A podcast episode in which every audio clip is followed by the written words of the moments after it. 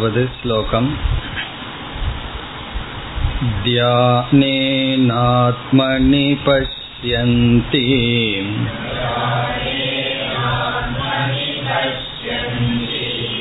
केचिदात्मानमात्मना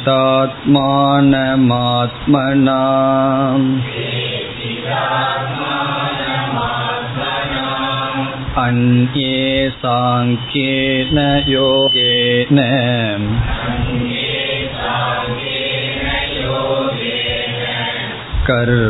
कर्मयोगेन चापरे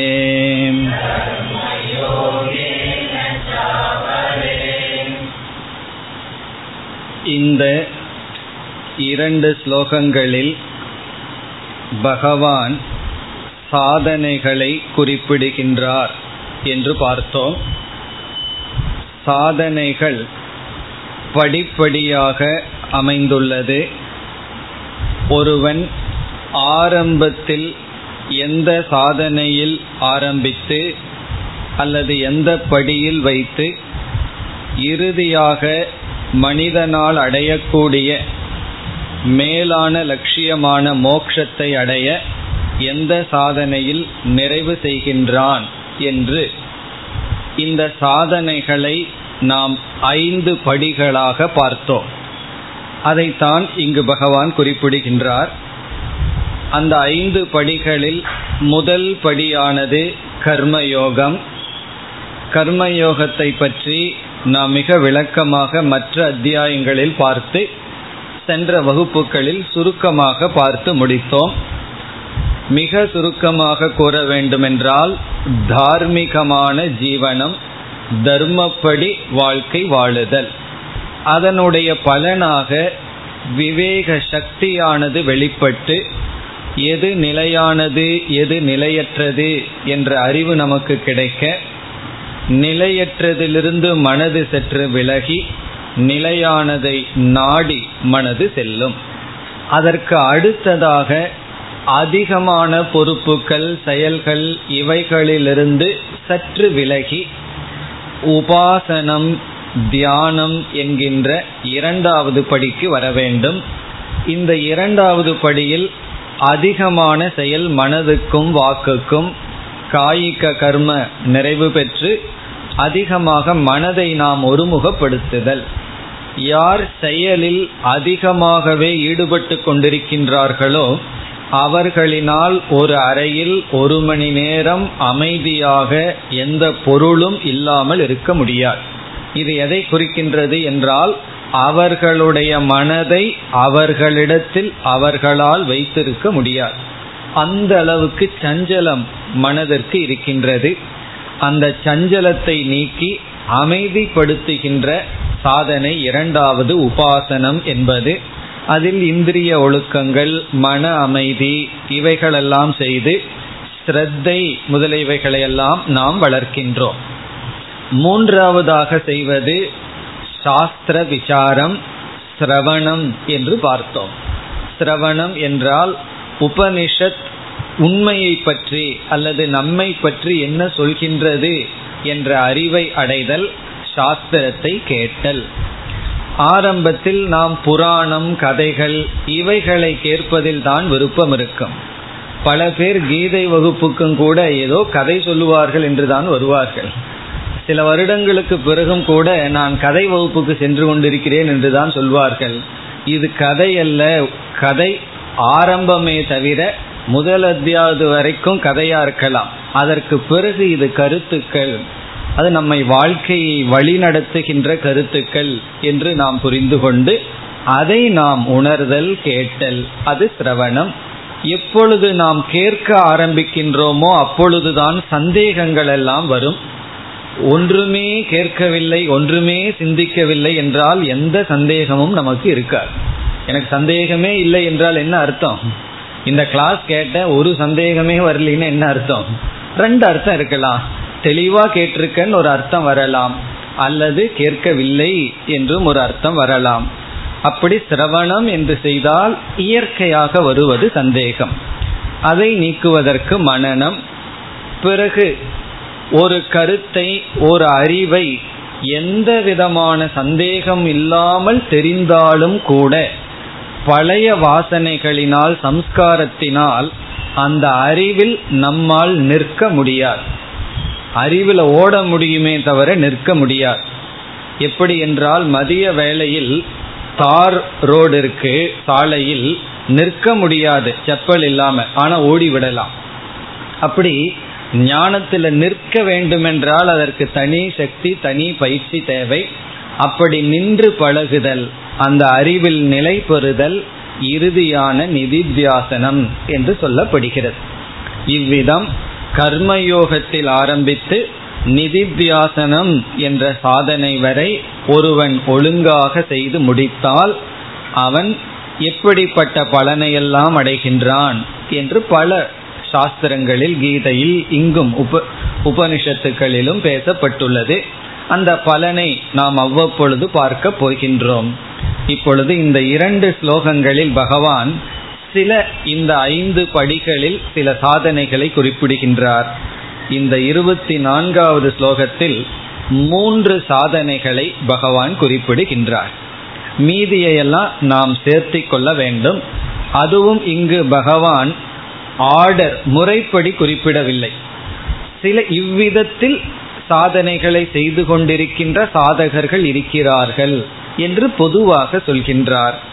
ஆகவே இந்த ரெண்டு ஸ்லோகங்களை கவனமாக நாம் புரிந்து கொள்ள வேண்டும். இங்க பகவான் ஆர்டர் முறையை குறிப்பிடவில்லை. இப்படியெல்லாம் சாதகர்கள் சாதனைகளில் ஈடுபட்டு கொண்டிருக்கிறார்கள் என்று மட்டும் கூறுகின்றார். இப்பொழுது முதல் பகுதி ஸ்லோகத்திற்குள் சென்றால் தியானம் என்ற சாதனையை முதலில் குறிப்பிடுகின்றார். இங்கு தியானம் என்று முதலில் சொல்கின்ற சாதனை நாம் பார்த்த ஐந்து படிகளில் இறுதியாக ஐந்தாவதாக இருக்கின்ற சாதனை நிதித்தியாசனம் என்கின்ற சாதனை.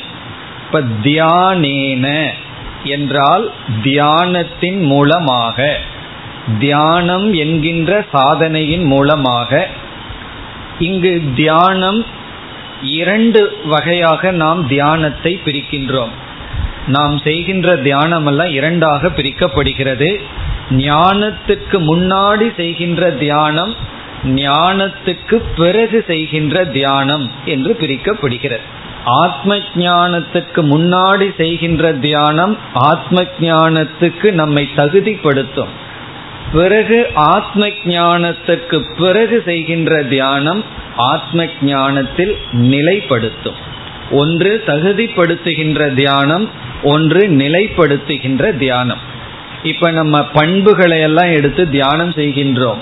அதனுடைய பலன் என்ன என்றால் அந்த பண்புகளில் நாம் நிலை பெற அந்த தியானம் பயன்படும். அதுபோல ஒரு அறிவை எடுத்துக்கொண்டு அந்த அறிவில் இருந்து பழகினால் அந்த அறிவில் நிலை பெற பயன்படுவதுதான் நிதித்தியாசனம். அந்த ஐந்தாவது தியானத்தை தான் இங்கு பகவான் குறிப்பிடுகின்றார்.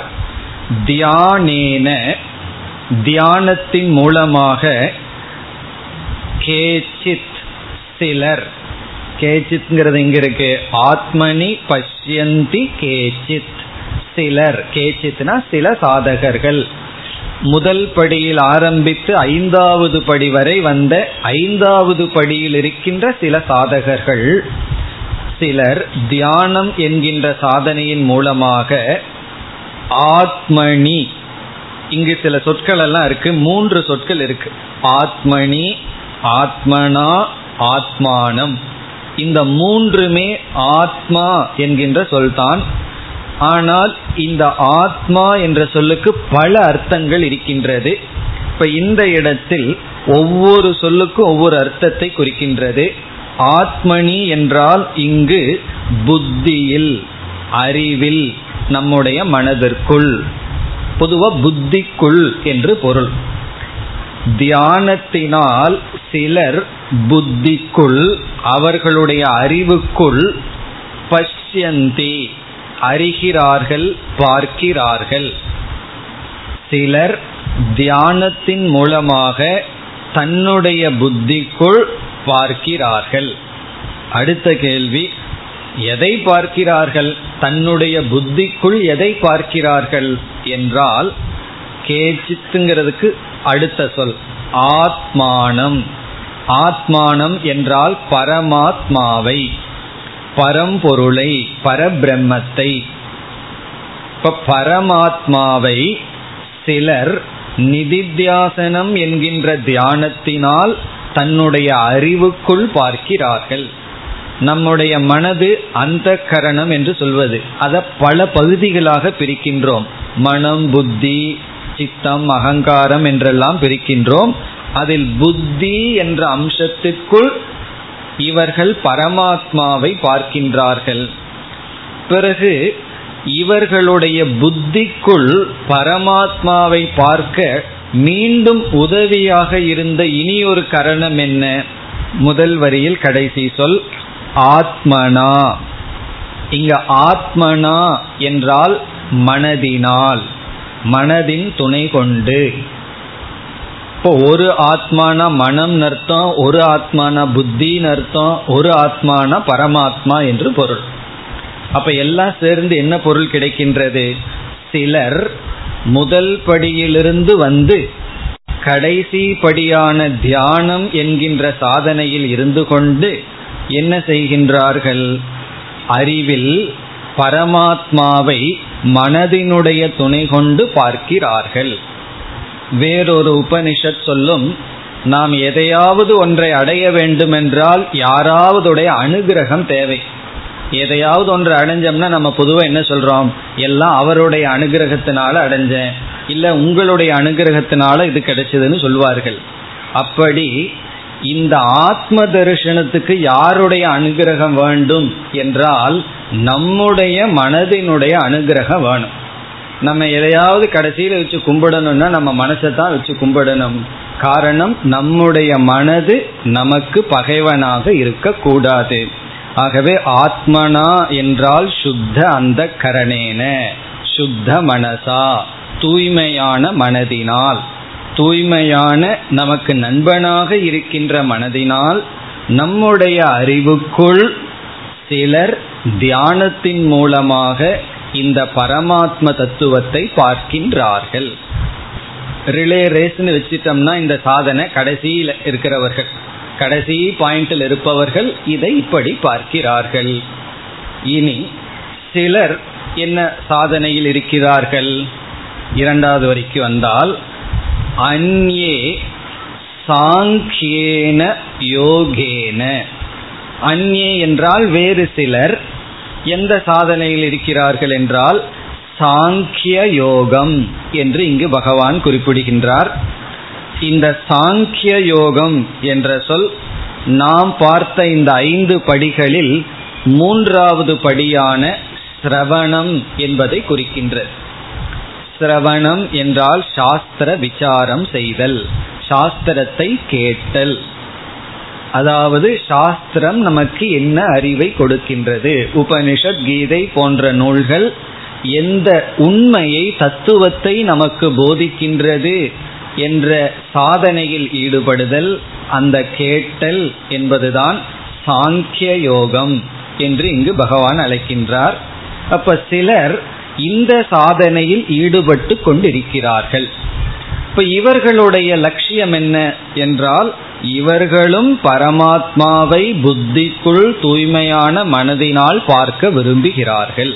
இவர்களுக்கு அதே லட்சியம்தான். எல்லாத்துக்கும் ஒரே லட்சியம். ஆனால் சாதனையில் ஒவ்வொருவர் ஒவ்வொரு படிகளில் இருக்கின்றார்கள். இனி இறுதியாக கர்ம யோகேனச்ச அபரே. அபரே என்றால் வேறு சிலர் எங்கு இருக்கின்றார்கள்? கர்ம யோகேன கர்ம யோகத்தில் ஈடுபட்டு கொண்டிருக்கிறார்கள். கர்ம யோகம்ங்கிறது எந்த படி? முதல் படி ஆரம்பத்தில் இருக்கின்ற படி அப்படி கர்ம யோகத்தில் சிலர் இருக்கின்றார்கள். இப்ப சிலர் கர்மயோகத்தில் தன்னை ஈடுபடுத்தி கொண்டு உண்மையை அறிய வேண்டும் என்ற அல்லது பரமாத்மா தரிசனத்துக்காக காத்திருக்கின்றார்கள். அதாவது முதல் படிக்கு வந்தவர்கள் சிலர் சிரவணத்தில் இருக்கிறார்கள் சிலர் நிதித்தியாசனத்தில் இருக்கிறார்கள். இதை வந்து இங்க பகவான் சாரமாக சொல்கின்றார். படிகளை எல்லாம் இங்க போதிக்கணுங்கிற எண்ணம் இந்த இடத்துல பகவானுக்கு இல்லை. ஏன்னா நம்ம என்ன பார்த்திருக்கோம்? சென்ற ஸ்லோகத்துடன் இந்த பதிமூன்றாவது அத்தியாயத்துல சொல்ல வேண்டிய கருத்தை எல்லாம் பகவான் சொல்லி முடிச்சிட்டார். இப்பொழுது பகவான் என்ன செய்து கொண்டிருக்கிறார்னு பார்த்தோம். அவியல் செய்து கொண்டிருக்கிறார்னு பார்த்தோம். அவியல் செய்து கொண்டிருக்கிறார்னா எல்லா கருத்தையும் சேர்ந்து சாரமாக சம்மரி என்று சொல்வது. அதை செய்து கொண்டிருக்கின்றார். பிறகு திரும்ப திரும்ப நம்ம மனதில் பதிய வேண்டும் என்று சொன்ன கருத்தையே சொல்ல போகின்றார். அப்படி முடிவுரை பகவான் செய்கின்ற காரணத்தினால் எல்லா கருத்தையும் சொல்ல வேண்டிய அவசியம் இல்லை. முடிவுரையிலேயே எல்லா கருத்தையும் சொல்லணும்னா அது முடிவுரையா இருக்காது. அதுக்கு பிறகு மீண்டும் அந்த விளக்கத்திற்குள் செல்ல வேண்டும். ஆகவே இங்கு சில சாதனைகளை பகவான் கூறி இப்படி ஒவ்வொரு சாதகர்களும் ஒவ்வொரு நிலையில் இருக்கிறார்கள். நம்ம கீரை மதிக்க வேண்டாம். மேல இருக்கிறவங்கள பார்த்து பொறாமப்படவும் வேண்டாம். நம்ம எங்க இருக்கிறோமோ அங்கிருந்து நம்முடைய பயிற்சியை தொடர வேண்டும். அந்த டைரக்ஷன்ல போயிட்டு இருந்தோம்னா சரி சரியான பாதையில் சென்று கொண்டிருந்தால் சரி. வெறும் முயற்சி மட்டும் செய்து கொண்டிருந்தால் போதார் முயற்சி செய்யறேன்னு சொல்லி வேறு திசையில போயிட்டு இருந்தோம்னா போய் சேர வேண்டிய இடத்துக்கு போக மாட்டோம். அந்த முயற்சி சரியான முயற்சியாக இருக்க வேண்டும். அதனாலதான் சமஸ்கிருதத்துல முயற்சிக்கு எத்தனம் என்று பெயர். பொதுவா எத்தனம் என்றே சொல்ல மாட்டார்கள். அதற்கு முன்னாடி பிர என்ற வார்த்தையை சேர்த்து கொள்வார்கள். பிரயத்னம் தமிழ்லையும் கூட சொல்லுவாங்க நல்லா பிரயத்தனம் பண்றான்னு சொல்லி. அந்த பிரங்கிற வார்த்தை எதை குறிக்கின்றது என்றால் சரியான முயற்சி சரியான டைரக்ஷன் சரியான பாதையில் செய்ய வேண்டிய முயற்சி என்பதை குறிக்கின்றது. அப்படி சரியான முயற்சியில் ஒவ்வொரு சாதகர்களும் ஒவ்வொரு நிலையில் இருக்கிறார்கள் என்று இங்கு கூறினார் மற்ற இரண்டையும் நாம் இங்கு சேர்த்தி கொள்ள வேண்டும் இனி நாம் அடுத்த ஸ்லோகத்திற்கு செல்லலாம் अन्ये त्वेवमजानन्तः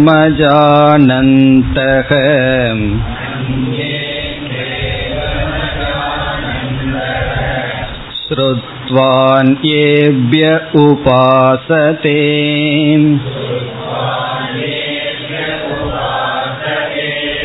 तेऽपि चातितरन्त्येव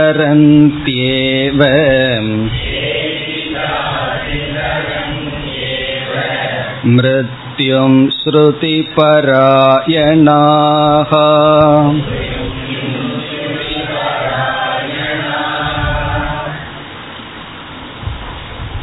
இந்த ஸ்லோகத்தில் பகவான் என்ன கூறுகின்றார்?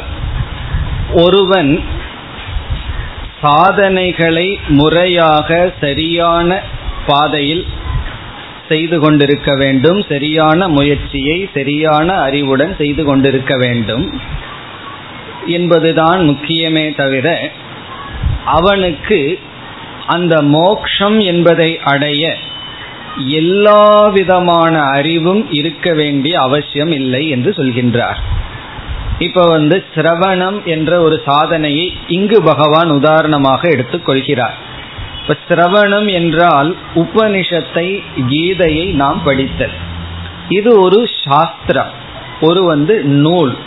எந்த ஒரு சாஸ்திரத்துக்கும் அதற்கென்று சில சொற்கள் இருக்கும். அதை நம்ம ஏற்கனவே பார்த்தோம் சென்ற வகுப்புல. ஒரு சாஸ்திரம்னு சொன்னா அதற்குன்னு சில டெக்னிக்கல் வேர்ட்ஸ் இருக்கும். நம்ம வந்து அதையெல்லாம் மொழிபெயர்த்து கொண்டு இருக்க முடியாது. அதே வார்த்தையை வைத்து கொண்டுதான் நாம் அந்த வார்த்தைக்கு பொருள் சொல்லி அந்த வார்த்தையை வச்சுட்டு தான் நாம் விளக்கியாக வேண்டும். அது எந்த சாஸ்திரத்துக்குள்ள சென்றாலும் சரி. சயின்ஸா இருக்கலாம் அல்லது ஹிஸ்டரியா இருக்கலாம். ஈவன் அதாவது கிரிக்கெட்டில் போனாலும் கூட அங்கே சில வார்த்தைகள் எல்லாம் இருக்கு. டக்குன்னு ஒன்று இருக்கு. அதுக்கு நம்ம ஊரில் இருக்கிற அர்த்தத்தை எல்லாம் எடுத்துக்க கூடாது. அங்கே எத்தனையோ அர்த்தங்கள் எல்லாம் இருக்கு. அந்த அர்த்தம் அந்த இடத்துல பயன்படுத்தப்பட்டிருக்கு.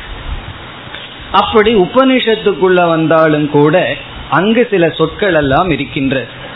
இதை எடுத்து விளக்க வேண்டும் என்றால் பரம்பரையில் என்ன சொல்வார்கள்? எந்த ஒரு டெக்ஸ்டை நீ படிக்கிறதுக்கு முன்னாடியும் அந்த டெக்ஸ்ட் அந்த நூலை வந்து முதல்ல மனப்பாடம் பண்ணணுங்கிறது நம்மளுடைய ட்ரெடிஷன் இப்போ அந்த காலத்துல எல்லாம் சமஸ்கிருதம் இலக்கணம் படிக்கணும்னா பாணினியினுடைய நாலாயிரம் சூத்திரம் இருக்கு. ஒருவர் வந்து போய் சேர்ந்தா முதல்ல என்ன செய்வார்கள்? ஆறு மாசத்துல இந்த நாலாயிரம் சூத்திரத்தையும் மனப்பாடம் பண்ணிட்டு வா அதுக்கப்புறம் தான் உனக்கு கிளாஸே எடுப்பன்றுவார்கள். இவன் என்ன செய்யணும்? வரிசையா கிரமப்படி அந்த நாலாயிரத்தையும் மனப்பாடம் பண்ணிட்டு வந்து உட்கார்ந்தா தான் அவன் இலக்கண வகுப்புக்குள்ளேயே தகுதி. உள்ள போறதுக்கு அவனுக்கு அப்பதான் தகுதி. அதே போல ஏதாவது வேதாந்திக் டெக்ஸ்ட் டீச் பண்ணணும்னா குரு சிஷ்யர்களுக்கு கொடுக்கிற நிபந்தனை என்னன்னு சொன்னா அந்த டெக்ஸ்டை மனப்பாடம் பண்ணிட்டு வந்து ஒப்பிச்சதுக்கு அப்புறம் தான் கிளாஸை ஆரம்பிப்பார். அந்த நியதி நான் வச்சேன்னு வச்சுக்குவோமே. என்ன ஆகும்னா முதல்ல நானே வந்து உட்கார முடியாது. அப்படி ஒரு காலத்துல ஒரு நியதி. அதை மனப்பாடம் பண்ணிட்டு வந்தாதான் அந்த டெக்ஸ்டையே படிக்கிறதுக்கு தகுதி என்று. அது மட்டுமல்ல அந்த லாங்குவேஜில் தான் சொல்லுவார்கள். சான்ஸ்கிரிட்னா சான்ஸ்கிரிட்ட சான்ஸ்கிரிட்ல தான் சொல்லுவார்களே தவிர வேற லாங்குவேஜ் எல்லாம் கிடையாது. பிறகு இதை புரிஞ்சுக்கிறதுக்கு ஆன்சிலரின் எல்லாம் இருக்கு. இப்போ ஸ்கூல்லையோ காலேஜ்லேயோ பிஎஸ்சி கெமிஸ்ட்ரி படித்தோம்னா ஆன்சிலரின்னு வேற கொஞ்சம் மேத்ஸ் இருக்கும் கொஞ்சம் பிசிக்ஸ் இருக்கும். அதே போல உபனிஷத் என்ற சாஸ்திரம் படிக்கணும்னா கொஞ்சம் தர்க்க சாஸ்திரமும் படிச்சிருக்கணும். வியாக்கரண இலக்கணம் கொஞ்சம் படிச்சிருக்கணும். பிறகு வேதத்தினுடைய முதல் பகுதியை அனலைஸ் பண்றதுக்கு ஒரு சாஸ்திரம் இருக்கு. மீமாம்சான்னு சொல்றது. அதெல்லாம் படிச்சிருக்கணும். இதெல்லாம் படிச்சுட்டு வந்து உபனிஷத் கிளாஸை கிரமமா எத்தனை ஒரு வருஷம் ரெண்டு வருஷம் அல்ல பத்து பனிரெண்டு வருஷம் கேட்கணும். இப்படியெல்லாம் நியமங்கள் இருக்கின்றது. இருந்து வந்தது இன்றும் இருந்து கொண்டு இருக்கின்றது. ரிஷிகேஷ்லாம் போனால் சில ஆசிரமங்கள்ல அந்த நியமப்படி இருக்கு. அவர் படிக்க உள்ள போனார்னா படிச்சு முடிச்சுட்டு வர்றதுக்கு பத்து பதினஞ்சு அல்லது இருபது வருடங்கள் ஆகும். அதுக்கப்புறம் தான் அவர் டீச் பண்றது இதெல்லாம். இப்படியெல்லாம் சில நியமங்கள் இருக்கும் பொழுது ஒரு சமஸ்கிருத வார்த்தையும் தெரியாம இருக்கும்போது நானெல்லாம் எப்படி இதை உபனிஷத்தை படிச்சு புரிஞ்சு மோட்சத்தடைறதுக்கு வாய்ப்பெல்லாம் இருக்கா? அப்படின்னு சில சந்தேகம் எல்லாம் நமக்கு வரும் பொழுது இங்கு பகவான் நமக்கு ஒரு ஆறுதல் சொல்றார். ஒரு கேரண்டி என்ன சொல்றாருன்னா இந்த உபனிஷத்து விஷயத்துல உனக்கு எந்த விதமான வேறு அறிவு சமஸ்கிருதம் தெரிய வேண்டாம் அல்லது உபனிஷத்தே படிக்க வேண்டாம்னு இங்க பகவான் சொல்றார். பிறகு என்னன்னா யாராவது அதை படித்திருந்து உங்களுக்கு புரியிற லாங்குவேஜில் புரியிற விதத்தில் சொன்னதை நம்ம கேட்டாலே போதும் நம்ம மோட்சத்தை அடைய முடியும் என்று இந்த சிரவணம் அல்லது தியானம் முதலியவைகள் இடத்துல விதிகளெல்லாம் இல்லைன்னு சொல்றார். கர்மகாண்டத்துல எல்லாம் அப்படி இல்லை. ஒரு யாகம் பண்ணணும்னா விதிகள் எல்லாம் அப்படியே பின்பற்றணும். இங்க வந்து ஃபுல்லி ரிலாக்ஸ்டுன்னு பகவான் சொல்றார். எந்த விதிகளும் கிடையாது. என்ன இது புரிஞ்சு கொள்ற வேண்டிய விஷயமே தவிர ஒரு யாகமோ பூஜையோ சடங்கோ அல்ல. அதனால சிலர் உபனிஷத்துக்கு நேரடியாக தகுதியை அடையாமல் இருக்கலாம் அல்லது கேட்க முடியாமல் இருக்கலாம். ஆனால் உபனிஷத்தில் சொல்லப்பட்ட கருத்தை யாரிடமாவது கேட்டு அதை புரிந்து கொண்டால் போதும். அவர்கள் வந்து இந்த நாட்டில் தான் இந்த லாங்குவேஜில் தான் புரிஞ்சுக்கணுங்கிறது இல்லை சைபீரியாவிலிருந்து எந்த நாட்டில் வேணாலும் இருந்து ஆனால் தத்துவமசிங்கிற மகா வாக்கியத்தை ஏதோ ஒரு லாங்குவேஜில் சொல்லணும். அது எந்த மதமாக இருக்கலாம் எந்த லாங்குவேஜில் சொல்லலாம். இந்த கருத்து உபதேசிக்கப்பட்டு அது ஒருவருக்கு புரிந்தால் அவர்கள் சிரவணத்தை பூர்த்தி செய்கிறார்கள் என்று நமக்கு எந்த விதமான பேக்ரவுண்டு ஞானம் இல்லாவிட்டாலும் பரவாயில்லை. அவர்களுக்கும் மோட்சம் உறுதி. ஆனா என்ன வேணும்னா இந்த அறிவு நமக்கு தேவை. உபனிஷத்தினுடைய மைய கருத்தானது நமக்கு தேவை. புத்த மதத்தை சேர்ந்தவர்கள் எல்லாம் சிலர் இப்பொழுது என்ன சொல்கிறார்கள்? நாங்க சூன்யம்னு சொல்றது வேதாந்தத்துல சொல்லப்பட்ட பிரம்மன் தான் என்று இப்பொழுது புதிய கருத்து வந்துள்ளது. நாங்க வேதாந்தத்துல எது பிரம்ம பூர்ணம்னு சொல்லுதோ அதுக்கு தான் நாங்க சூன்யம்னு பேர் கொடுத்துருக்கோம் அப்படின்னு சிலர் சொல்கிறார்கள். அதற்கு நம்ம கேட்குற கேள்வி சூன்யம் எதுக்கு போய் புதுசா பேர் கொடுக்குற? பிரம்மங்கிற பேர் நல்லா இல்லையான்னு கேட்குறோம். பிரம்மங்கிற பேரே நல்லா இருக்கே அதையே வைத்து கொள்ளலாமே என்று நாம் சொல்கின்றோம். இப்போ அவர்களும் இதைத்தான் சொல்கின்றேன் என்று சொல்லிவிட்டால் அதில் நமக்கு எந்த அப்ஜெக்ஷனும் இல்லை. அவர்களும் மோட்சத்தை அடையலாம் என்று இப்ப இந்த ஸ்லோகத்தில் என்ன சொல்கின்றார்? ஒருவனுக்கு எந்த விதமான வேதாந்த சாஸ்திர சம்பந்தமான ஞானம் இல்லாத போதிலும் இலக்கணம் தெரிய வேண்டிய அவசியம் இல்லை. தெரியும் வேண்டாம். ஏன்னா வேதாந்தத்துல விருப்பமே அறுபது அறுபத்தஞ்சு வயசுக்கு மேல ஆரம்பிக்குது. அதுக்கு மேல போய் இலக்கணம் படிச்சிட்டு இருந்தா அது டேஞ்சர்னு சங்கராச்சாரியரே ஒரு இடத்துல சொல்லியிருக்கார். டுக்குருங்கரனேன்னு ஒரு பாட்டு கேள்விப்பட்டிருப்பீங்க. பஜ கோவிந்தம் பஜ கோவிந்தம் சொல்லி அந்த வயசுக்கு மேல நீ இலக்கணத்தை ஓட்டிட்டு இருக்காதே அது உள்ள போற வயதல்ல. அந்த நேரத்துல இந்த தத்துவ கருத்தை புரிந்து கொள்ள முயற்சி செய் என்று சொல்வது போல இங்கு பகவான் என்ன சொல்றார்? எந்த விதமான மற்ற சாஸ்திர ஞானம் வேண்டுங்கிற அவசியம் இல்லை ஆனா உபனிஷத்துல சொல்லப்பட்ட கருத்தை உபனிஷத்துங்கிற வார்த்தையில சொல்லாட்டியும் அந்த மைய கருத்தை நாம் கேட்டால் யாரிடமாவது கேட்டு புரிந்து கொண்டால் அவர்களும் சிரவணத்தை செய்தவர்கள் ஆகிறார்கள். அவர்களும் மோட்சத்தை அடைகிறார்கள் என்று இது பகவானுடைய அந்த மனதை குறிக்கின்ற எனக்கு தேவை இந்த இறுதியான அறிவு நீ எந்த லாங்குவேஜில் அந்த அறிவு அடையிற எந்த மொழியில அடையிற எந்த புஸ்தகத்தின் மூலமா அடையிற யார் மூலமாக அடைகின்றாய் எந்த நாட்டில் இருந்து அடைகின்றாய் அது எதுவுமே நிபந்தனை அல்ல. தகுதியான மனதுடன் இங்கு சொல்லப்பட்ட இந்த மைய கருத்தை யார் புரிந்து கொள்கிறார்களோ அவர்கள் இந்த பலனை அடைகிறார்கள். அதுதான் இந்த ஸ்லோகத்தின் சாரம். ஸ்லோகத்திற்குள் சென்றால் அந்நே சிலர் து முன் கூறியவர்களிலிருந்து வேறுபட்டவர்கள் ஏவம் அஜானந்தக. அஜானந்தக என்றால் தெரியாதவர்கள்.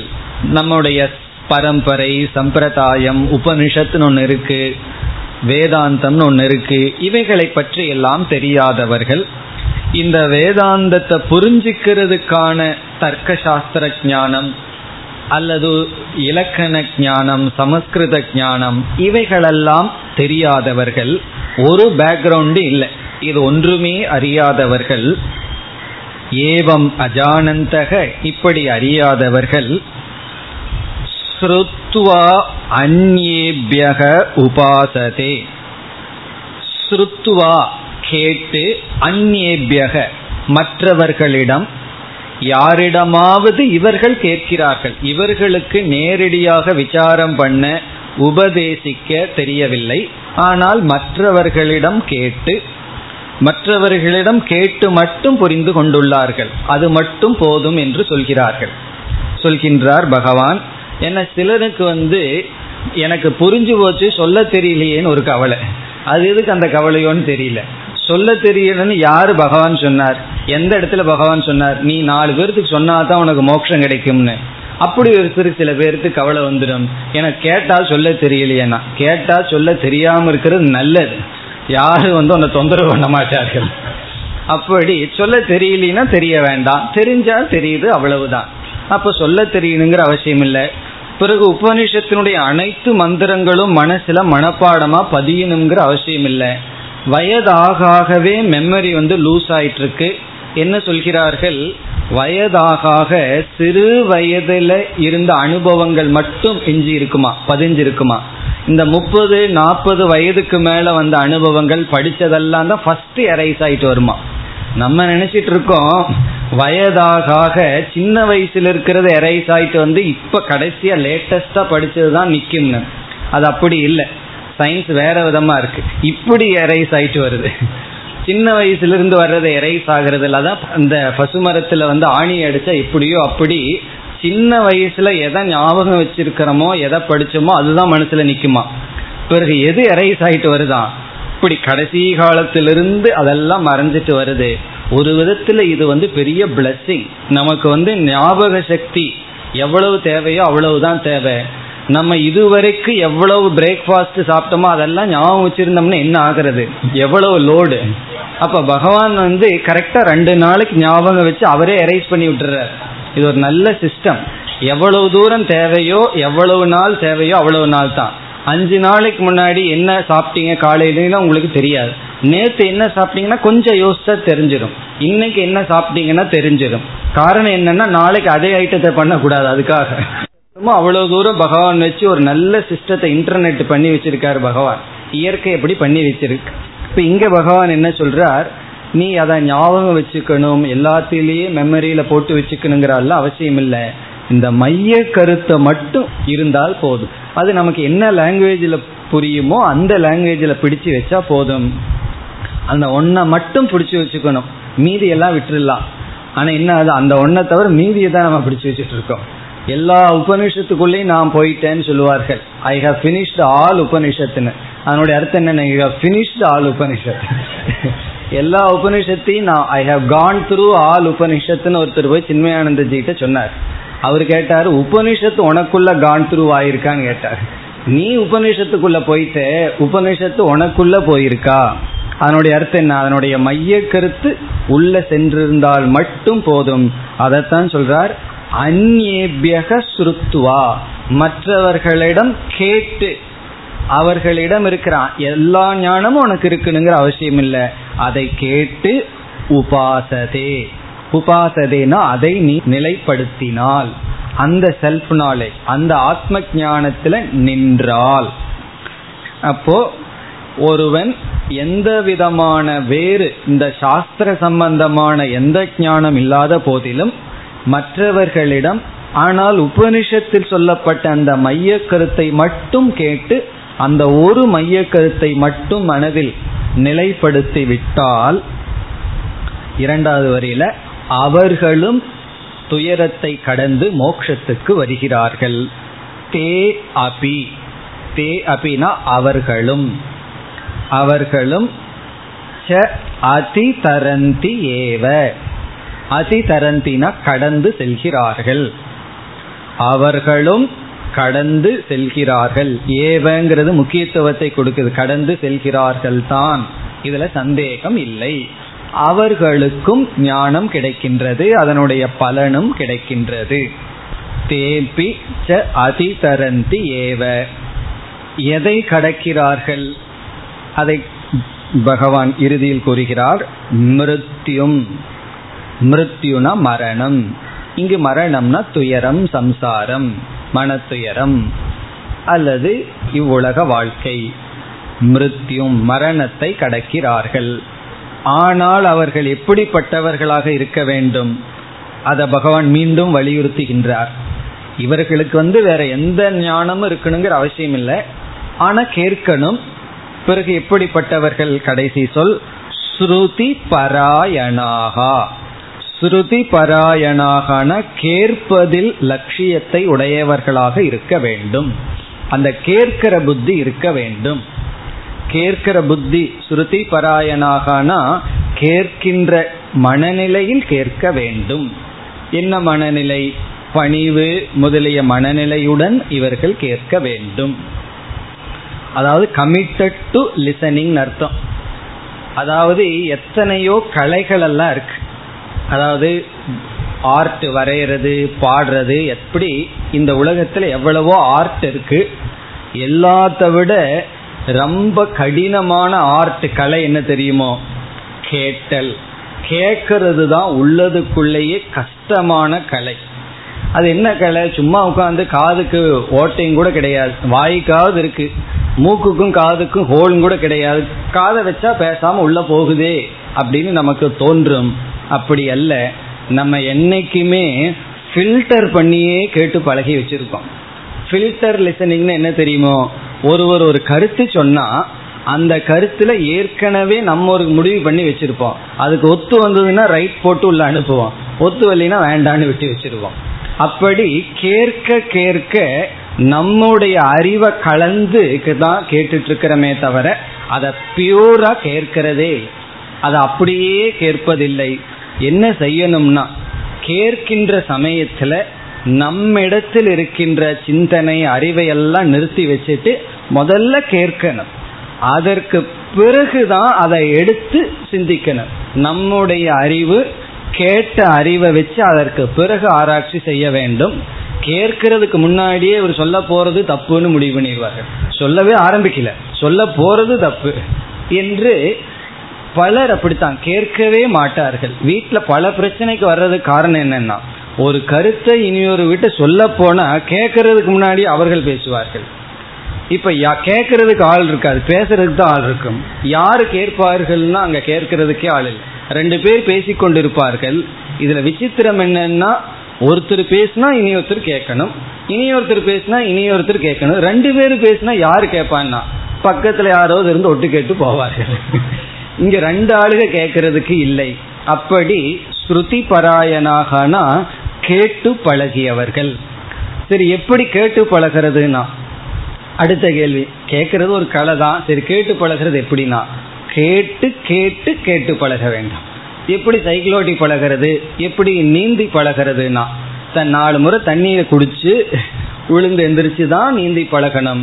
அப்படி சில காலங்கள் சாஸ்திரம் கேட்டதுக்கு அப்புறம்தான் ஒன்று புரியும் எப்படி கேட்கணும் என்று நமக்கு புரியும். அப்படி அந்த கேட்டல் என்ற கலையை அடைந்தவர்களாக இருக்க வேண்டும்.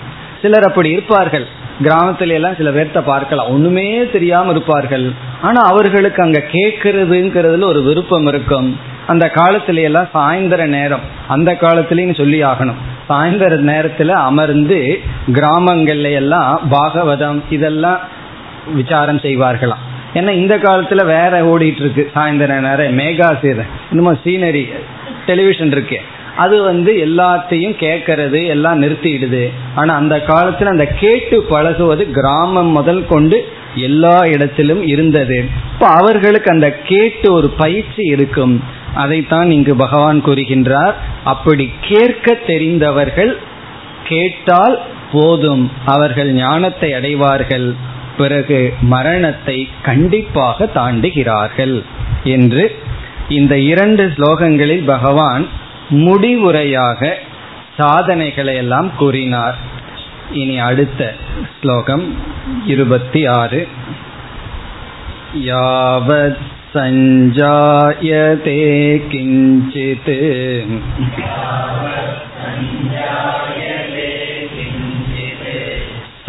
सत्त्वं स्थावरजङ्गमम्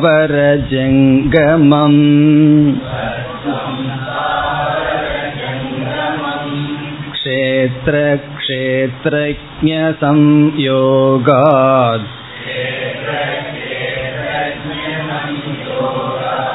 तद्विद्धि भरतर्षभ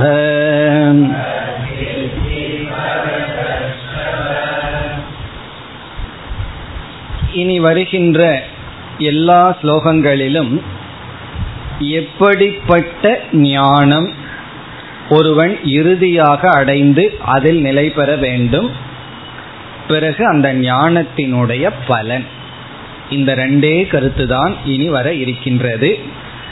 ஞானஸ்வரூபம் ஞான பலம் நம்ம இறுதியா எந்த ஞானத்தை அடையணும்?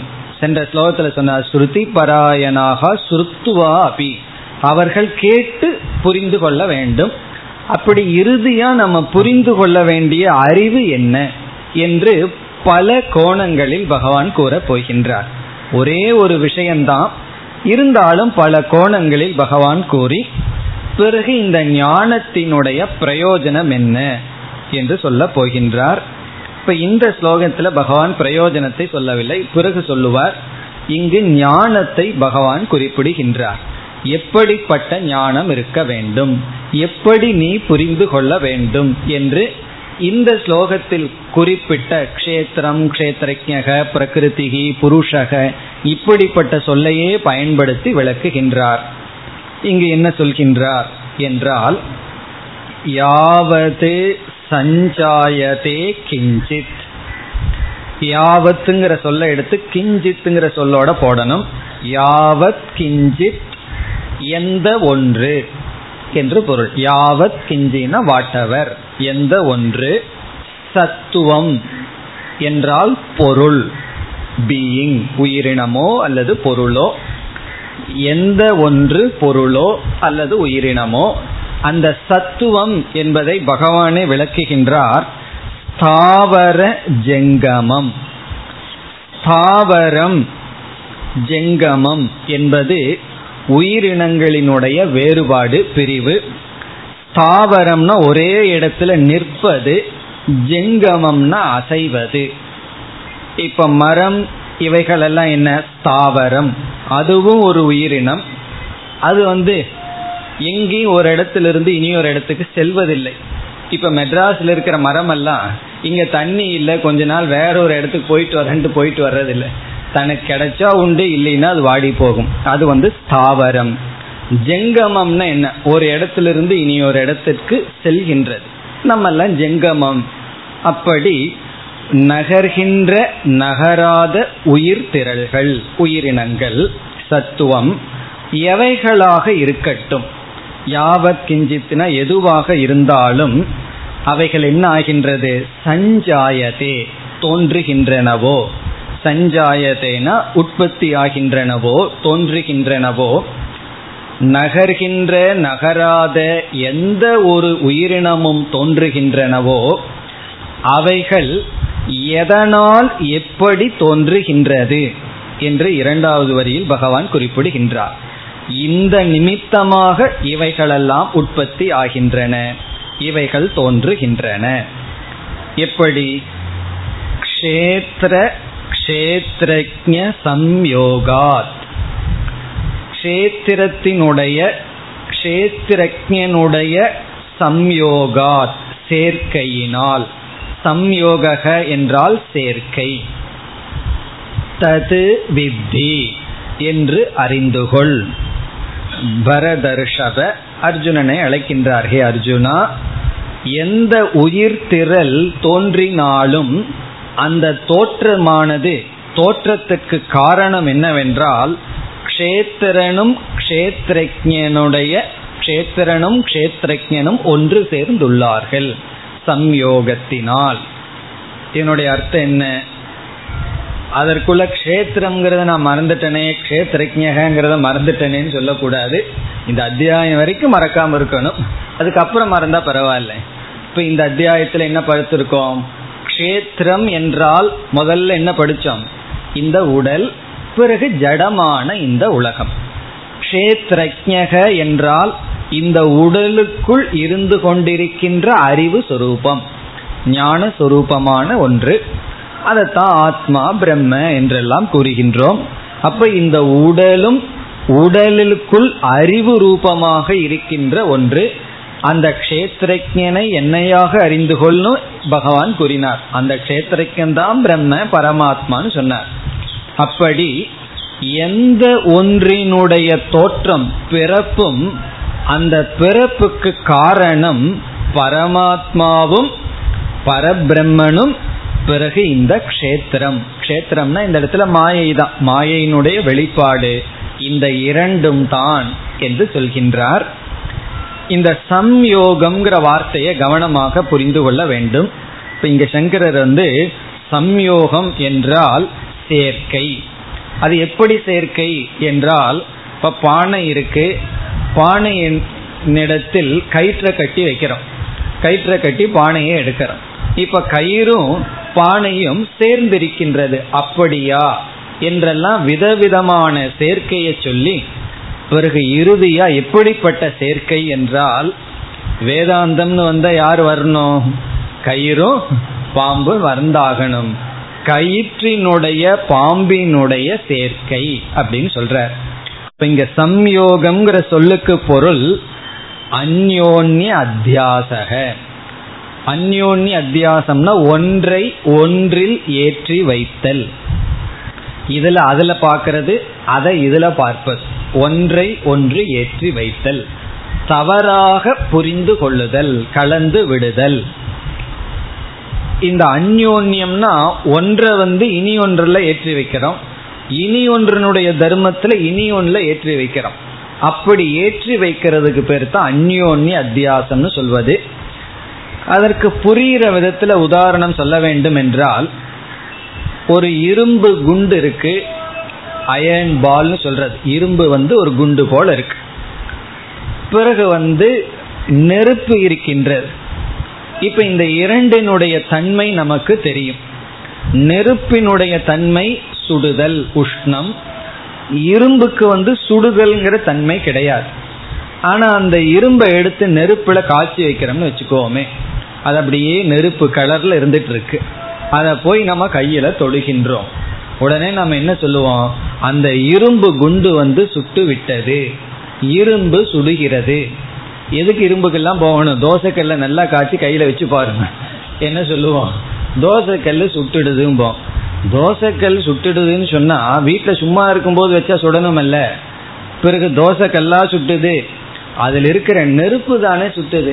தோசைக்கல்லு சுடுறதா இருந்ததுன்னா கேஸே இல்லாமல் தோசை ஊற்றிக்கிட்டே இருக்கலாம். ஆனால் அப்படி இல்லையே. அதில் சூடு பண்ணித்தானே நம்ம அதுல இருந்து பயன்படுத்தி ஆகணும். இப்போ தோசைக்கல்லு சுடுது இரும்பு சுடுதுன்னு சொன்னால் அதனுடைய அர்த்தம் என்னன்னா என்ன பண்ணிட்டோம்? அக்னி நெருப்பினுடைய உஷ்ணத்தை அதில் ஏற்றி வச்சுட்டோம். நெருப்பினுடைய உஷ்ணத்தை அதில் ஏற்றி வச்சு அது சுடுது அப்படின்னு சொல்றோம். அது உண்மையில் சுடவில்லை. நெருப்பு தான் அதுல வெளிப்பட்டு நம்மை சுடுகிறது. ஆனா வழக்கத்துல நம்ம அப்படி சொல்றோம். சொல்றதுல தப்பு இல்லை நாளைக்கு போய் பிரிச்சு பெரிய விசாரம் பண்ணி நெருப்பு சுட்டுடுதுன்னு சொல்லிட்டு இருக்க வேண்டாம். தோசைக்கல் சுட்டுடுதுன்னு சொல்லலாம். ஆனால் எவ்வளவுதான் பண்ணாலும் சில பேர் கேர்லெஸ்ஸா சுட்டு கொண்டே இருப்பார்கள். அப்படி நெருப்பு சுட்டுடுதுன்னு நம்ம சொல்றதனுடைய அர்த்தம் அதுதான் சொல்லணும். ஆனா வழக்கத்துல என்ன சொல்லுவோம்? கல்லு சுட்டுடுது அல்லது இரும்பு சுட்டுடுதுன்னு சொல்றோம். இப்ப என்ன பண்ணிட்டோம்? நெருப்பினுடைய தன்மையை அதுல ஏற்றி வச்சுட்டோம். பிறகு இனி ஒன்றும் பண்ணுவோம். என்னவென்றால் அந்த இரும்பு குண்டு இருக்கே அதை வந்து நெருப்புல வச்சு அது சிகப்பு கலர் ஆயிடுதுன்னு வச்சுக்குவோமே. உடனே நெருப்பு உருண்டையா இருக்குன்னு சொல்லுவோம். அது இப்ப நெருப்பாவே இருக்கு. நெருப்பெல்லாம் உருண்டையா இருப்பதில்லை. அது எப்படி இருக்குன்னா அதுக்கு உருவமெல்லாம் இல்லை. அப்ப என்ன செய்கின்றோம்? இரும்பினுடைய உருவத்தை எடுத்து நெருப்புல ஏற்றி வச்சிடறோம். இப்ப நெருப்பினுடைய உஷ்ணத்தை அதுல ஏற்றி வைக்கிறோம் அதனுடைய தன்மையை இதுல ஏற்றி வைக்கின்றோம். இது உதாரணம் தான் அதே போல ஆக்சுவலி என்ன ஆயிருக்கு நம்மளுடைய சம்சார வாழ்க்கையிலனா உடலினுடைய தன்மைகளை எல்லாம் ஆத்மாவிடம் ஏற்றி வச்சிட்டோம். இந்த உடலுக்கு சில தன்மைகள் எல்லாம் இருக்கு. இந்த ஸ்தூல உடலுக்கு என்ன தன்மை இருக்கு? பிறந்து வளர்ந்து தேய்ந்து இறத்தல் இதெல்லாம் உடலினுடைய தன்மை. இதெல்லாம் ஆத்மாவிடம் சேர்த்து வச்சு பிறந்தது மாறுகிறது இறக்க போகின்றதுங்கிற பயமெல்லாம் நமக்கு வந்து விடுகிறது. அப்போ உடலினுடைய தன்மையெல்லாம் ஆத்மாவுக்கு சென்று விட்டது. பிறகு உடல் வந்து உண்மையிலேயே ஜடமா இருக்கு. அதற்கென்று ஒரு அறிவு இல்லை. ஆனாலும் என்ன செய்கின்றோம்? உடல் ஒரு உணர்வு மயமானதுன்னு சொல்றோம். இப்ப ஆத்மாவினுடைய அறிவு உடல்ல ஏற்றி வச்சுட்டோம். இப்ப ஆத்மஸ்வரூபத்தினுடைய அறிவு உடல்ல ஏற்றி வச்சு உடலில் இருக்கிற தன்மையெல்லாம் நான்கிற ஆத்மாவில் ஏற்றி வச்சு நம்ம வந்து துயரப்பட்டு கொண்டு இருக்கின்றோம் இப்ப என்ன செய்யணும்னா அதை அதை அதனுடைய இடத்துல வைக்கணும். அவங்கவுங்களுடைய ப்ராப்பர்ட்டியை அவங்கவுங்க கிட்ட கொடுத்துடணும் அப்படி கொடுக்காதனால தானே கோர்ட் இதெல்லாமே ஆரம்பிக்கின்றது. இனி ஒருத்தருடைய எடுக்கும் பொழுது தானே பிரச்சனையே வருகின்றது. அப்படி நம்ம சரீரத்தினுடைய தர்மத்தை சரீரத்தில் வச்சு ஆத்மாவினுடைய தர்மத்தை ஆத்மாவில் வைக்கணும். ஆனால் இந்த அந்யோன்ய அத்தியாசத்தினாலதான் எல்லா விதமான கர்த்தா போக்தா இப்படி எல்லாம் ஆரம்பிச்சு நம்ம வந்து துயரப்பட்டு கொண்டிருக்கின்றோம். அதைத்தான் இங்கு பகவான் குறிப்பிடுகின்றார். கஷேத்திர க்ஷேத்ரஜ சம்யோகாத் வித்தி. நீ அறிந்துகொள் இந்த உடலும் இந்த உடலுக்குள் இருக்கின்ற அறிவும் தனித்தனியா இருக்கு. ஒன்றை ஒன்று கலந்து அந்த அத்தியாசத்தினால் தான் இவைகள் அனைத்தும் தோன்றின. கர்த்தாவான உடனே கர்மத்தை செய்கின்றான் போக்தாவாகின்றான். இப்படி சம்சாரம் தொடர்கின்றது. என்று ஒரு அறிவை இங்கு பகவான் குறிப்பிடுகின்றார். இனி அடுத்த ஸ்லோகத்திலும் இதே கருத்துதான். எப்படிப்பட்ட ஞானம்? ஞானியிடம் இருக்கின்ற ஞானம் என்று என்ன என்பதை கூறுகின்றார். இருபத்தி ஏழு சமம் சர்வேஷு பூதேஷு.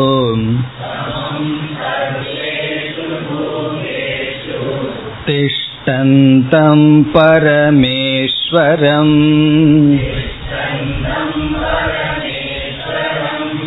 विनश्यत्स्व विनश्यन्तम् यः पश्यति स पश्यति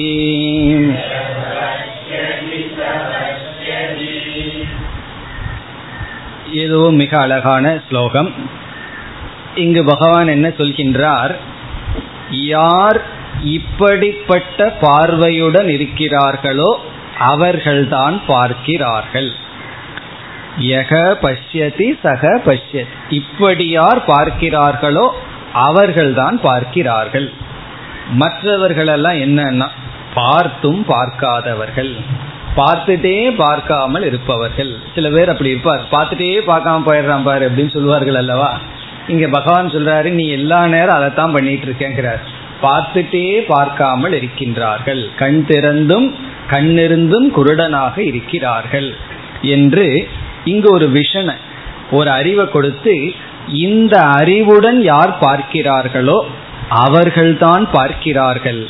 மற்றவர்கள் பார்ப்பதில்லை. எப்படிப்பட்ட அறிவு என்று இங்கு விளக்குகின்றார். அதாவது நம்முடைய விஷன் பார்வை பார்வைன்னு சொன்னா கண்ணுல பார்க்கிறது மட்டுமல்ல. கண்ணு வந்து ஒரு கருவி தான் மனசுதான் கண் மூலமாக பார்க்கிறது. மனதுதான் காது மூலமா கேட்கின்றது. மனதுதான் வாய் மூலமாக சுவைக்கின்றது. அதனாலதான் இந்த பார்த்தல்ங்கிறது எல்லா இடத்துலயும் வரும். கண்ணுல பார்த்தேன் காதுல கேட்டு பார்த்தேன் சாப்பிட்டு பார்த்தேன். சாப்பிட்டு பார்த்தேன்னு என்ன அர்த்தம்? இந்த பார்த்தல் அப்படின்னு சொன்னா அந்த பார்த்தல்ங்கிறது வெறும் கண்ணுல மட்டும் அல்ல தொட்டு பார்த்தேன். கேட்டு பார்த்தேன் சுவைத்து பார்த்தேன் என்றால் அந்த பார்த்தல்ங்கிறது மனதானது ஐந்து இந்திரியங்கள் வழியாக சென்று இந்த உலகத்தை பார்க்கின்றது. அப்போ மனது எப்படி பார்க்கின்றது? அதுதான் முக்கியம். எப்படிப்பட்ட விஷன் மனதுக்கு இருந்தா அவர்கள் பார்க்கிறார்கள் என்று இங்கு கூறுகின்றார். நம்முடைய திருஷ்டிய வந்து ரெண்டு திருஷ்டியா சொல்றோம். ரெண்டு பார்வை ரெண்டு விதமான பார்வை. ஒரு பார்வை வந்து நேரடியா கண்ணுக்கு நேராக தெரிகின்ற பார்வை. அத வந்து காரிய திருஷ்டி என்று சொல்வார்கள். காரிய திருஷ்டினா கண்ணுக்கு முன்னாடி அதுதான் நமக்கு தெரிகிறது. அதை மட்டும் பார்த்தா காரிய திருஷ்டி. காரிய திருஷ்டினா எஃபெக்டை மட்டும் பார்க்கறது. அந்த விளைவை மட்டும் பார்க்கறது. காரண திருஷ்டின்னு சொன்னா அந்த விளைவுக்கான உண்மையான காரணத்தை பார்த்தல். அது இரண்டாவது பார்வை. காரண திருஷ்டி காரிய திருஷ்டி. காரிய திருஷ்டினா கண்ணுக்கு முன்னாடி எது தெரியுதோ அதை மட்டும் பார்க்கறது. காரண திருஷ்டினா அதனுடைய காரணத்தை பார்க்கறது. அந்த காரண திருஷ்டி என்னைக்குமே சூக்மமானது காரணம் என்னைக்குமே கண்ணுக்கு முன்னாடி தெரியாது. இந்த பில்டிங் நிக்கிறது வேணா தெரியுமே தவிர இதுக்கு காரணம் என்ன? அஸ்திவாரம் இருக்கே அது கண்ணுக்கு தெரியாது. அது அறிவு கண்ணுக்கு தான் தெரியும். அது இருந்தா தான் இந்த பில்டிங் இப்படி நிற்கும் என்று நமக்கு தெரிகின்றது அப்படி காரண திருஷ்டி என்று ஒன்று இருக்கிறது காரிய திருஷ்டி என்று ஒன்று இருக்கிறது.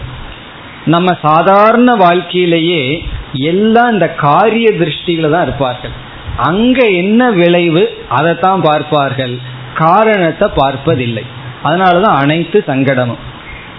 வீட்டில் எவ்வளவோ பிரச்சனை வருதுன்னு சொன்னா அந்த சூழ்நிலையில் இருக்கிற மேலோட்டமானதை தான் பார்க்கிறார்களே தவிர காரணத்துக்கு போவதே இல்லை. இப்போ ஒருவர் வந்து ரெண்டு பேர் இருந்தார்கள். ரெண்டு பேர் ரொம்ப நண்பர்களாக ரொம்ப வருடம் இருந்தார்கள். ஒருவர் ஒரு நாள் சொல்லிட்டார் ஏதோ ரெண்டு பேர்த்துக்குள்ள ஒரு சின்ன மனஸ்தாபம். இனிமே என் மூஞ்சியில முழிக்காதுன்னு சொல்லிட்டார். இவர் என்ன பண்ணார் சாக மட்டும் மூஞ்சியில முழிக்க மாட்டேன்னு அது ஒரு பெரிய விரதமா எடுத்துட்டு இருந்தார். இதனுடைய அர்த்தம் என்ன? மூஞ்சியில முழிக்காதேன்னு ஒருத்தர் திட்டுனா அதை மட்டும் பார்த்துட்டு பொருள் எடுத்து அதற்கு தகுந்த மாதிரி செயல்பட்ட அது காரிய திருஷ்டி. பார்க்கணும் இவர் ஏன் அப்படி சொல்கிறார்? உண்மையிலேயே மூஞ்சியில முழிக்காதேன்னு சொல்றது அவருடைய தாத்பரியம் அல்ல. அந்த நேரத்துல கோப வசப்பட்டு சொல்லி இருக்கின்றார். அல்லது ஏதோ டென்ஷன்ல சொல்லி இருக்கார். உண்மையிலேயே அதையே அவர் விரும்புவதில்லை. பிறகே ஏன் இப்படி சொன்னோம்னு அவர் வருத்தப்பட போகின்றார். ஆகவே இந்த வார்த்தைக்கு நம்ம முக்கியத்துவம் கொடுக்க கூடாது. அந்த வார்த்தை என்னமோ தவறான வார்த்தை தான். ஆனா அந்த தவறான வார்த்தை வந்தாலும் அதனுடைய காரணம் என்னன்னு ட்ரேஸ் பண்ணி புரிஞ்சிட்டோம்னா நம்ம அதை சீரியஸா எடுத்துட்டு பெரிய ஒரு யுத்தத்தையே உருவாக்கி இருக்க மாட்டோம். அப்படி சாதாரண வாழ்க்கையில பார்த்தா மேலோட்டமா இருக்கிறதத்தான் நம்ம எடுத்துட்டு அதுக்கு ஒரு பெரிய பொருள் கொடுத்துட்டு நம்ம வந்து செயல்பட்டு கொண்டிருக்கின்றோம். அந்த காரண திருஷ்டிக்குள்ள போனோம்னா நமக்கு உண்மை விளங்கும். இப்போ வந்து அதுக்கு சாஸ்திரத்திலேயே உதாரணம் இருக்கு. அம்மா வந்து ஏதோ ரொம்ப முக்கியமான வேலை பண்ணிட்டு இருக்கா குழந்தை வந்து ஏதோ நச்சிட்டு இருக்கு உடனே வந்து தாய் வந்து சொல்றா விஷம் புங்ஷுவ போய் விஷத்தை குடி அப்படின்னு சொல்றா. கோவத்துல சொல்றா. அதுக்கு சாஸ்திரத்தில் என்ன பொருள் சொல்கிறார்கள்? எந்த தாயும் தன்னுடைய குழந்தை போய் விஷத்தை குடிச்சிட்டு சாகணும்னு விரும்புறதில்லை. பிறகு ஏன் அந்த வார்த்தை வந்ததுன்னா அந்த வார்த்தையினுடைய தாற்பயம் விஷம் அல்ல அது வெறுப்பு அல்லது சலிப்பினுடைய வெளிப்பாடு தான் அப்ப என்ன புரிஞ்சுக்கணும்னா அந்த வார்த்தையை அப்படியே எடுத்துட்டு ஒரு குழந்தை போய் ஒரு பையன் போய் விஷத்தை குடிச்சான்னு வச்சுக்கோமே. சில பேரெல்லாம் இப்படி பண்ணி விடுவார்கள். என்ன போ சொல்லிட்டார்கள் வெறுத்து விட்டார்கள்னு போய் குடிச்சிடுவார்கள். இது ஏன்னா இதுதான் காரிய திருஷ்டி. மேலோட்டமா பார்க்கிற புத்தி. ஆனா உண்மை எதை பார்க்கணும்? ஆழ்ந்த மனதில் அந்த சொல் வருவதற்கான காரணத்தை பார்க்க வேண்டும். அப்படி சாதாரண வாழ்க்கையில ஒருவர் சக்சஸ்ஃபுல்லா இருக்கணும்னாவே இந்த சூக்ம புத்தி நமக்கு வேண்டும். இந்த காரிய புத்தியிலேயே இருந்துட்டு இருந்தா தான் அனைத்து பகைவர்களும் ஒருத்தர் கேட்டு பார்த்தா தெரியும். நான் இவர்கிட்ட பேச மாட்டேன் பெரிய அண்ணங்கிட்ட பேசுறது இல்லை அக்கா கிட்ட பேசுறது இல்லை இவங்க கிட்ட பேசுறது இல்லை ஏன்னா. எல்லா ரகலை கொஞ்ச நாள் ரொம்ப க்ளோஸ் அந்யோன்யமா இருப்பார்கள். அதுக்கப்புறம் என்ன மூஞ்சி பார்த்தா திரும்பிட்டு போறது. இதுக்கெல்லாம் என்ன காரணம்னு பார்த்தா மேலோட்டமான சில சொற்கள் சில செயல்கள் எதுக்காவது கூப்பிட்டுருப்போம் வந்திருக்க மாட்டார்கள் உடனே ஒரு பெரிய ரகலை. காரணம் என்ன? காரண திருஷ்டி இல்லை. சூக்ம திருஷ்டி இல்லை. இது விவகாரத்துல. அதே போலதான் வாழ்க்கையிலேன்னு இந்த இடத்துல பகவான் சொல்றார். அதாவது எப்படிப்பட்ட பார்வை இருந்தால் எதற்குள்ள எதை பார்க்க வேண்டும்னு சொல்றார். அழிகின்றதற்குள் அழியாததை யாருனால் பார்க்க முடிகின்றதோ அவர்கள் பார்க்கிறார்கள். விஷமத்திற்குள் சமத்தை பார்க்கின்றார்கள். வேற்றுமைக்குள் ஒரு ஒற்றுமை பார்க்கிறார்கள். அந்த வேற்றுமைங்கிறது மேலோட்டமா தெரிவது ஒற்றுமைங்கிறது அதற்குள்ள போய் பார்த்தா புரிந்து கொள்வது. இப்படி யாருக்கு விஷன் பார்வை இருக்கிறதோ அவர்கள்தான் பார்க்கிறார்கள். அதுதான் இந்த ஸ்லோகத்தினுடைய சாரம். அடுத்த வகுப்பில் தொடரலாம்.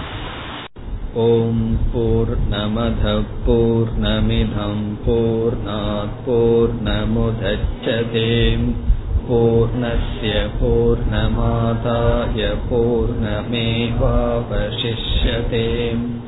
ॐ शान्ति शान्ति शान्तिः